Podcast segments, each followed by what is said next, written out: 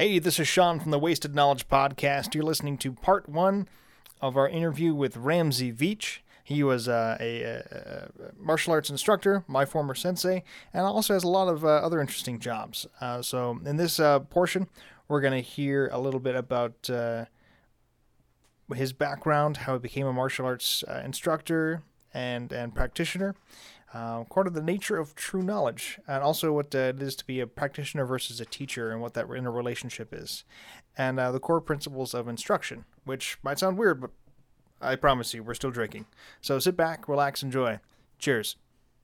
Well, welcome to the Wasted Knowledge Podcast, uh, where we ask subject matter experts what it is they do and talk to them about their profession and their life experience. All while preparing and drinking cocktails. All right. If we sound a little undertone and are quiet today, it's because we are recording live from Dragon Con, and uh, we may or may not have been doing this podcast or versions of it without microphones all weekend.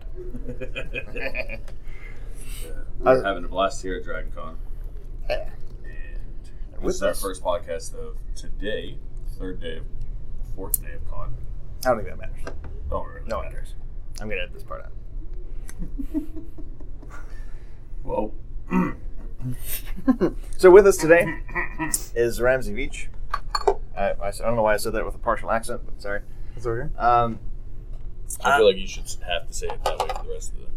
It's just how you say it. Ramsey Veach. For the rest. You need more German accent. Ram Savage. Ram Lamenting. Anyway, I'm gonna go down a dark hole. No, not like that. This is Dragon Con. so, uh, so we we we initially met because you were my sensei back in Allentown. Uh, and, and uh, in thinking about that, I thought it would just be cool to have you on just to talk about that.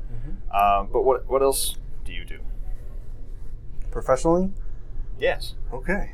Um, uh, well, I work in the medical field, so I am an X-ray tech by trade. Um, I work in interventional radiology right now, and uh, as well as diagnostic radiology at an urgent care center. Um, I have my own company called uh, CTI Lehigh Valley, which is concrete resurfacing. So we repair and um, do some concrete uh, leveling or resurfacing to make it look nice. Um, and then uh, my other profession, which is what I'm going to talk about today, is uh, martial arts. I've been doing martial arts for uh, 17 years, um, several different kinds.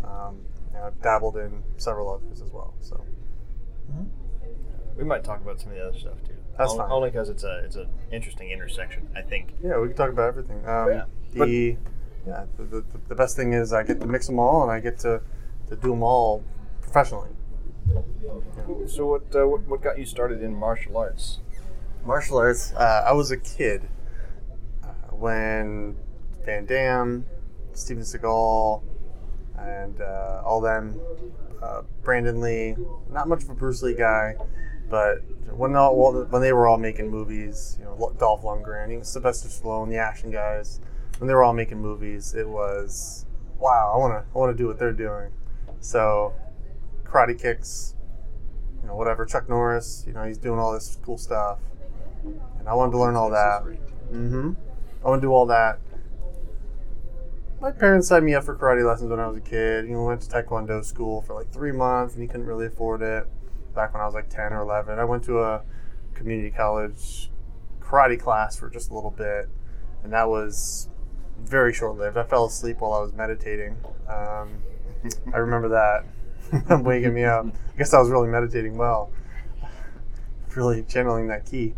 And so, uh, those short lived experiences uh, just kept me uh, active, you know, watching movies, mainly that. Just wanted to be an action star, throwing myself down the steps because I wanted to be a stuntman. Just all that kid stuff that parents won't let their kids do today because they're scared of getting- getting hurt. But I think kids should be getting hurt, otherwise, they're boring. So, with that, Steven Seagal really piqued my interest because he had this very profound, unique look about him, and the way he did everything was just so slick. It wasn't just punching and kicking; it was you know, techniques, it was movement, and uh, very theatrical martial arts. That was a little different on the screen than what we're used to, which is like the kung fu movies, the the, the cl- typical Karate Kid, uh, Punch Kick Block, and and that's what really piqued my interest. So I that was around the time when internet was a new thing because I'm really ancient now. I feel like it 35. So um, so when the internet was just kind of being born, uh, we you know Google wasn't even a thing yet at this point. I don't think when I when I yeah. So I'm using I'm using like whatever was prior to Google. I don't even know what it was. Ask Jeeves. uh, Like yeah, like ask ask Jeeves or something. I'm like okay, Jeeves. What what martial arts does Steven Seagal know? And it came up Aikido. You know the the web was very small at that time, but I, I figured it out, and then I spent uh, about a year or so with doing nothing about it. But then eventually, when I was about 19, I really started honing down on schools, trying to figure out, well, I want to do this. You know, I just want to. I'm, I'm going to do. it. I want to learn what he learns or what he knows, and so I, I looked up uh, more, uh, Aikido schools in the Lehigh Valley, and I came across two. The one I went there, uh, or I went searching for, couldn't find it. MapQuest wasn't really up to date at that time. Maybe that's why. But uh, I, I went looking for it and I couldn't find it. So I said, okay, well that's that's that's done. So turns out later they just moved or something. But I'll tell you why a little later. But the, but I, I'm actually thankful I didn't end up going there, um, which we can cover later. But the the other one is that my girlfriend and I at the time went up to the school that I went to to learn everything, and signed up the next day, and that was it. He, he taught Aikido. That's why I went there. That's why I wanted to, to go there. That was it. No questioning about it. Just he taught Aikido. I want to learn it. That was it. Is that the same dojo I met you at? Yes. Cool. Yep. We actually we moved since then uh, twice, but but but that is that is the dojo that uh, be met at. Yeah. Cool. I'm gonna shake a cocktail real quick. That's fine. Shake away. Make yourself Choo choo. This is really cold. I don't know why you didn't do that while I was talking. Look, I didn't want to be rude. Oh, That and So you were 19. I was 19 when I started when I started uh, looking for schools. Uh, I was technically 20 when I signed up, and I actually started. So uh, early October uh, 2003. What were you doing at the time? I was already just just graduated for a couple of years uh, prior uh, from mar- uh, from high school, and I was just working full time at a warehouse, a local warehouse. So I essentially signed up. I went to every class I could, including private lessons, every day of the week that I could. You know, like Mondays, Wednesdays, and Thursdays for the most part, and then Saturdays were the, was the only day I didn't go. So, so I, I was I was getting six, seven classes a week, so you dove, uh, you six, dove seven hours a week. Head on in. I yeah, I, I dove right in. Yeah. So yeah, the, the main martial art that I wanted to learn was Aikido, and that was the Steven Seagal art. But I was fortunate enough to come across a teacher who had other arts under his belt, such as Kempo, which is very similar to karate. Uh, it's practically the same thing, which we can go over later. Um, samurai sword, which is what Sean was learning at the time Yeah. with his wife uh, prior to leaving for Atlanta, and then uh, uh, ju- uh, traditional jujitsu, Japanese jujitsu.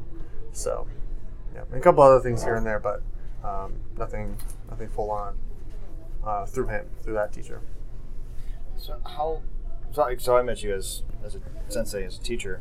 When when I guess when did you start, or, or how long have you been teaching, and kind of what brought you from being a student into into sharing? Great. Uh, so, Also, cheers. cheers. Let me uh, get my alcoholic beverage.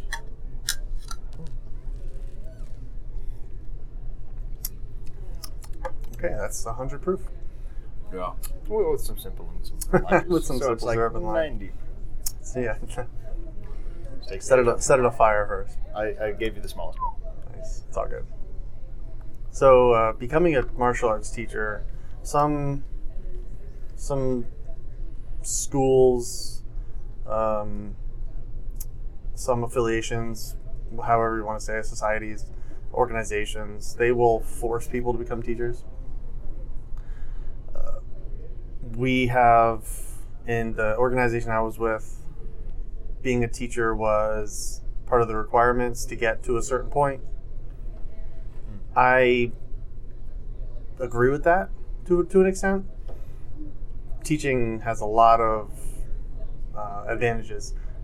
If you are really passionate or you really like to do something, and you can get, you can achieve a certain level of it, not not from what somebody else tells you, but from a level you think you can achieve, then you know, teaching, whether you want to or not, is really important to learning.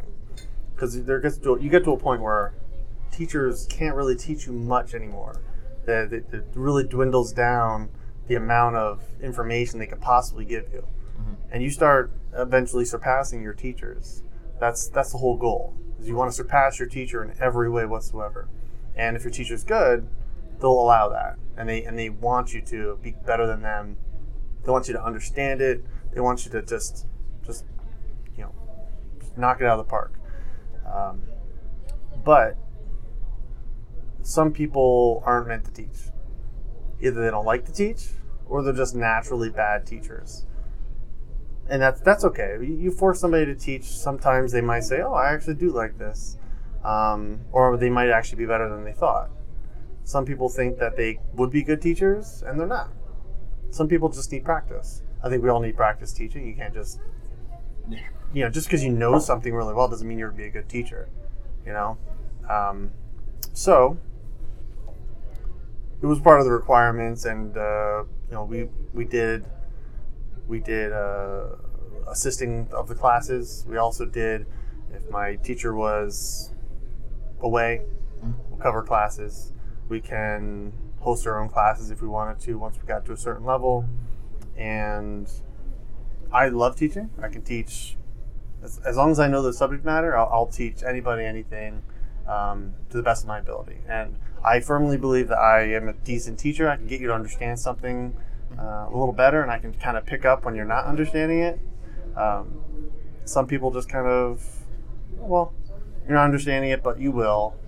I really want people to understand things right away. So So, did you find, I guess, two things. Did you find that teaching let you kind of read people better, or like kind of basically get, get a sense of kind of empathy for your students and like how, how information is absorbed? I don't know if maybe you already had that, but also did teaching give you a deeper understanding of the material? Like, was that part of that process of yes, yes, I learned the thing and maybe I'd quote unquote mastered the thing, Mhm. but relaying that information kind of did that give you like a new depth of or, or side to that the knowledge itself? So the empathy part, I'm not quite sure what you mean by that. Like you said, you can tell when someone's not understanding the material, like having that sense. I think that is. I, see, I don't know because I feel like I have that sense. I might be wrong. I'm, you know, 100 percent of the time I have no idea. So I, I'm a straightforward person. So I'll ask you, are you understanding this? Or, and a lot, you get a lot of the yes man. Yes, yes, yes. I, I oh yeah, okay. Oh, I got it. Yeah, yeah. and and you could just tell they don't because then they they do the technique or they do the the maneuver, whatever. Uh, seconds later, and it's like, oh, it's obvious you don't. But having it up here in the head, having it, you know, translate into your motor movements could be totally separate. Mm-hmm. You might you might understand the concept of it, but it takes time for your, your, your body to, to adjust to it. Yeah, there's a quote and I can't remember it, so I don't want to butcher it. It's not helpful. basically- What? That's not helpful. Right. I know But some it quotes. basically says, in paraphrasing it, basically says like true knowledge is being able to explain something complicated to somebody who's never heard of it before.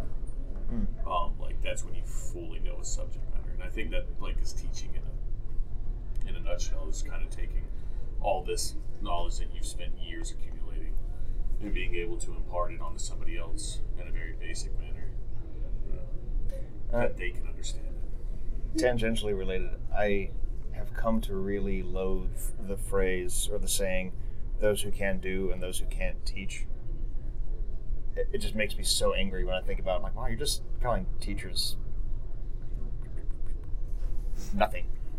Saying that they can't like no, they they understand the material and they take the time to relay it. Mhm. And they are masters in their own right, Yeah. whether it's English or Aikido or anything else.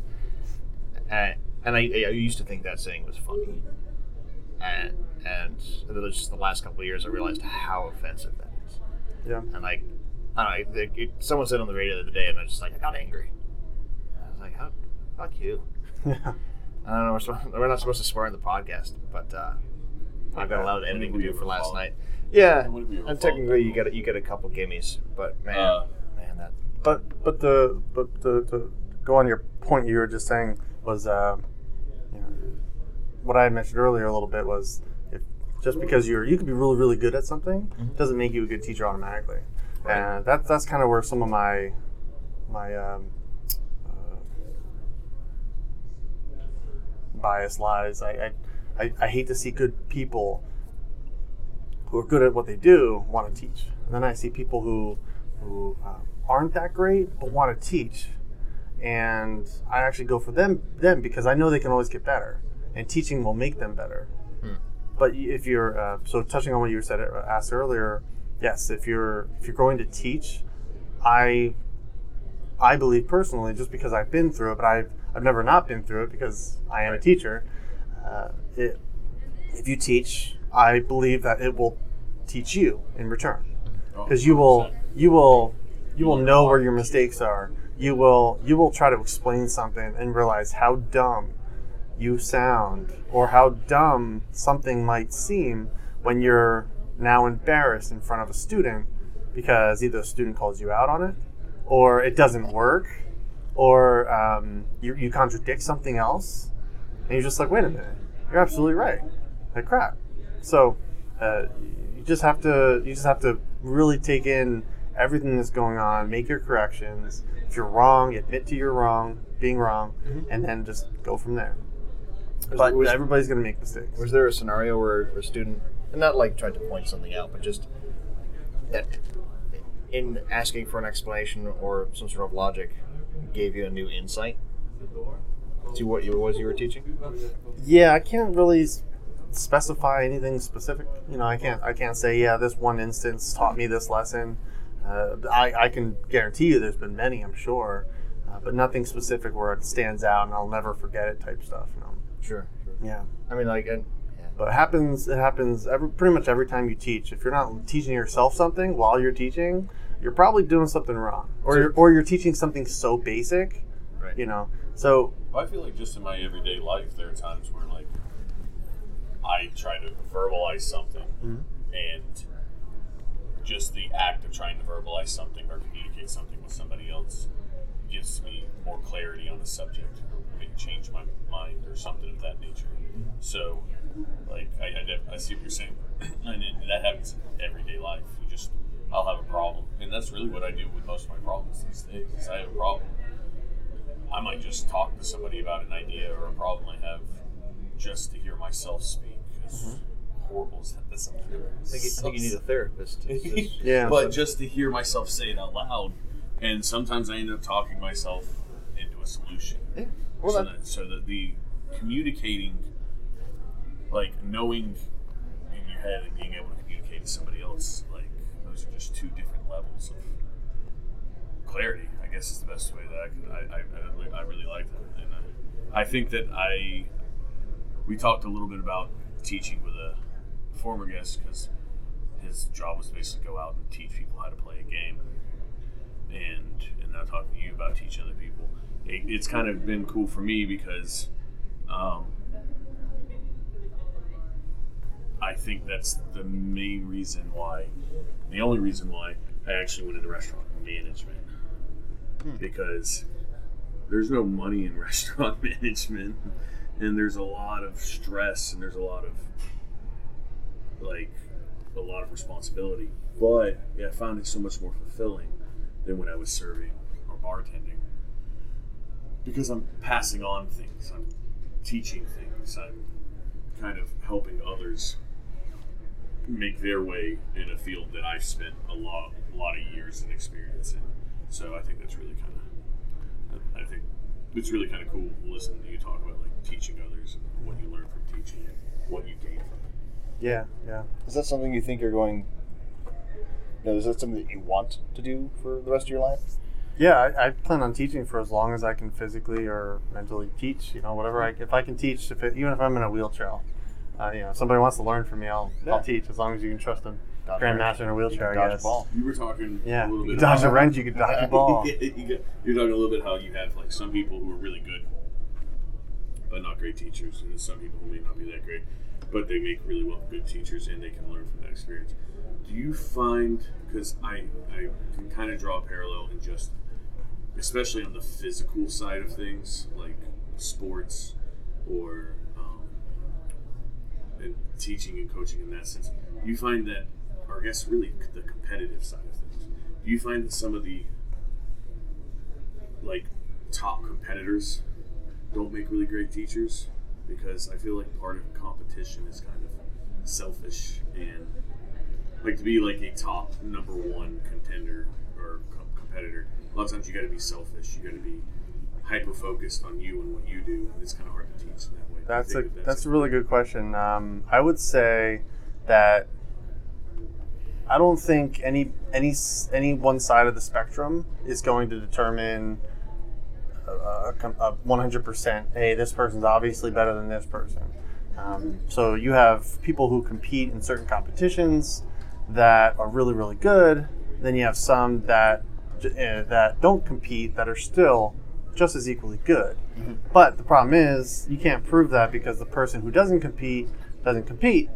Therefore, you'll never see them put together. You'll never see which one's actually better, right? Um, so it's kind of hard to, to, to, to compare them. So I would I I have to automatically say that being a being a competitor, whether it's number one or number ten competitor, whatever uh, your ranking is in a, co- competition like Brazilian Jiu-Jitsu or uh, wrestling, boxing, um, karate tournaments. All I can say is that they they might have a better understanding of the competitive field. So if you're looking to compete as a student, that's who you might want to go to because they're going to know the ins and outs of actual scenarios, of actual rules and um, competitive play than somebody who's never competed. I've never personally competed in any competitions. Yes, I know some of the rules, but if somebody said, "Hey, Ramsey, I want to learn how to, you know, compete. I want to be a, you know, I want to compete in a, a judo competition or a, you know, a karate competition." Yeah, I can teach you some stuff, but I can't teach you how to compete Right. but I can teach you how to do really, really good. Uh, being a competitor changes your mindset because um, you're in a safe environment. All the stuff that I do is from a self-defense standpoint. I, I, I can't. Yes, I can test it if I want to do it in a competition. The only problem is there's there's a few different mindsets in the world. You have the non-competitive, you have the competitive, then you have like survival. So if you have if you have a competitive mindset, there's always rules. No matter what ring you're in, uh, UFC, just some you know regular sparring match down the road, even those underground fights you'll see with the Gracies, uh, you know, with everybody else. Whether they say there's no rules or not, just just socially, there's a rule, right? You're not killing the guy. You're not trying to kill the person, but there's so there's some sort of a rule holding you back. In self-defense, there's no rules. And if I'm going to be attacked, for example, I'm chances are I might kill you, okay? Because it's my life or yours. It's my wife's life or yours. You know, one of those things.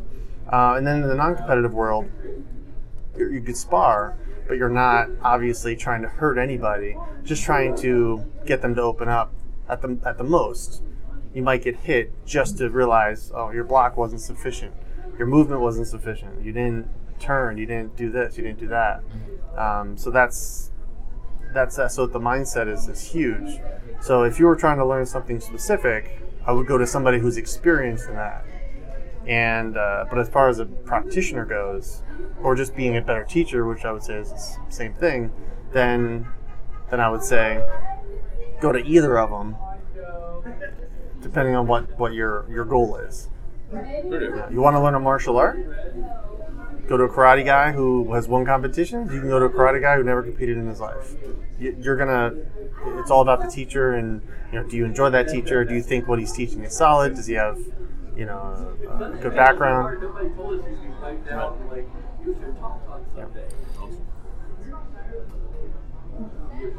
Yeah, I'll- I'll- that makes sense. Um, I do. I do compare teaching to to uh, regular, everyday, uh, uh, general education topics such as like math, English, history. Math is math, right? And if you want to be a math teacher in any kind of college whatsoever, you have to have a certain level of math, right? Right. At least a, at least a master's. What they get in a doctorate in math, I have no idea. But you have to at least have a master's in math to teach at a university, correct? right. So if that's true, then what math is is Professor A, who's working at a local community college, learning or having been taught, versus the guy who teaches at Yale? What kind of math was he taught? Okay, two different universities, two totally different price ranges, two different um, schools of thought. Maybe they went to different schools to, to learn their math, but math is math. There's no changing it. So why is the Yale math automatically more prestigious than this guy's math? Why is his calculus better than his calculus? Now they might be different. They better might be a better teacher than one another, but it doesn't mean that that the Yale teacher is better than the community college teacher as far as teaching goes, right? Right. So so I, I kind of compare those because it's just it makes it makes sense. So we can't compare a teacher to another teacher just because they went to different schools. Um, I, I am in the back of my head imagining like terrible English lip dub kung fu movies, Mhm. but they're talking about math instead of kung fu. Like, See, your math is as good as mine. yeah. two plus two. Ah, you lose. It's three. you did not show your work. Yes. You can't tell, but our lips are moving not to the sound of our voice. Right, right. Yeah, it doesn't doesn't necessarily carry over, but I think the puns and the jokes do. Uh, What is your stance on the show your work thing? well, so it, math changed uh, since we were all in school, and I, I talked actually to a, a high school math teacher uh, last year, and he was explaining to me the current version of new math because we also The new the new addition method right where it's like you kind of extrapolate out numbers and then kind of plug them back in, the and it and he is so this guy was a good teacher. And like so so he sat down and i'm like i'm what, 34 at the time going i don't i know that 4 plus 7 is 11 and i don't know why you have 11 steps to show me that. And he's like well so this is why. And there's there's kind of basically like this sort of logic train that it doesn't seem to make sense to use it in that one instance but the idea is you can apply this logic to any math problem. So it's kind of like one ring to rule them all. And it was it was convoluted again for that one portion but it was kind of beautiful when you're like oh yeah this is how you can just approach math. I was like oh that's that's neat. And i, I of course I've forgotten the explanation because um, i don't have to do it anymore. Yeah. uh, I'm glad you actually touched on that because that is a huge thing in the world of martial arts, yep. Which is working on the basis of principle. So, um, you, uh, for example, you just stated that, that this guy was a really good teacher, and he got you to understand, at least at the time, uh, the reason behind doing a method that we see as just like just stupid, right? And just a waste of time. Why not just memorize what seven is, what four is, and just add them up, right? So uh, in the martial arts, it's the same thing. People will view a certain thing in a martial art that they don't understand or they don't haven't seen before, right and they'll view it and go, "Well, that's crap. That's not how you're supposed to do it," or "That's that's not done properly," or "Th- "This could be this is this is how you can do it better." And they look at it with that third that third eye, and they're like, "Oh well, what the heck?" So uh, what they're not understanding is they're not understanding uh, the, the context of the whole what, what's all happening. So there's there's energies flowing in between the, the, the two people that are sparring, or there's uh, certain situations going on within the, the the movements that are going on in the in the in the scene in the in the video, whatever you're watching. Right. So if you don't understand the context, or if somebody's not explaining, you might just see like, oh well, that looks looks pointless. Like, why would I ever do that? Especially if you have a self defense mindset, you might be like, why is this even relevant to self defense? That would never work. But you're learning principles, you're learning basics that you can apply to any situation whatsoever. Mm-hmm. You combine that with motor skills that you can just drill, drill, and get your muscle memory going. Then, then, then, boom! It's like, ugh. great. Right. So just same same thing. So he can get that through your head, that whole math thing that I've never learned, but I guess these kids are learning. Uh, and you know, however long it took him to teach you. Seven minutes. So- I, I realized I used 7-Eleven a lot this last exam, but it was Yeah. a, sh- it was a, sh- a rather short amount of time. It mm-hmm. did not take him very long. Yeah, and and but you you just said you don't remember how to do it anymore because it's not practical and mm-hmm. you haven't had the need to use it. Mm-hmm. But if you were to practice that method, that principle over and over again, regularly, at least you know once a week or whatever, then today you'd be like, yeah, I know how to do that, and eventually you'd be able to do it without even thinking about it, without having to recall notes, without having to recall your podcast or whatever. So Yeah. Oh, so yeah, we do the same thing in, in martial arts for sure. All right, if you're still listening, that must mean you enjoyed the part one of our interview with Ramsey Veach. I really hope you did. Uh, of course, leave us uh, a like, a positive review on any platform you might listen to us on Apple, Stitcher, Spotify, Google, anything. Uh, we really appreciate it. Uh, as always, you can always reach out to us at WastedK Podcast on Twitter and Instagram. You can email us at wastedknowledgepodcast at gmail.com. Uh, you can find us on Patreon uh, forward slash wasted knowledge. Uh, and we actually have a Twitch channel, uh, Wasted underscore Knowledge and Wasted Gaming. I believe we own both now. so uh, occasionally TC and I will be streaming on there. Uh, we really appreciate you listening, and always get a safe ride home. Cheers.